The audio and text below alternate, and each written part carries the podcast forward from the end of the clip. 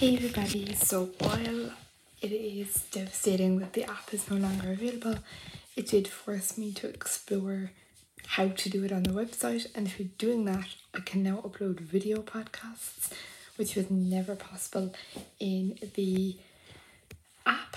So if you're listening to this currently, if you go into Spotify and you see the little player down at the left hand side where you can kind of go forward or back, if you click on that then it should show this video. So let me know if you prefer this style or just audio, because remember you don't have to watch the video, but this way you have both. But I want to do whatever you guys would prefer.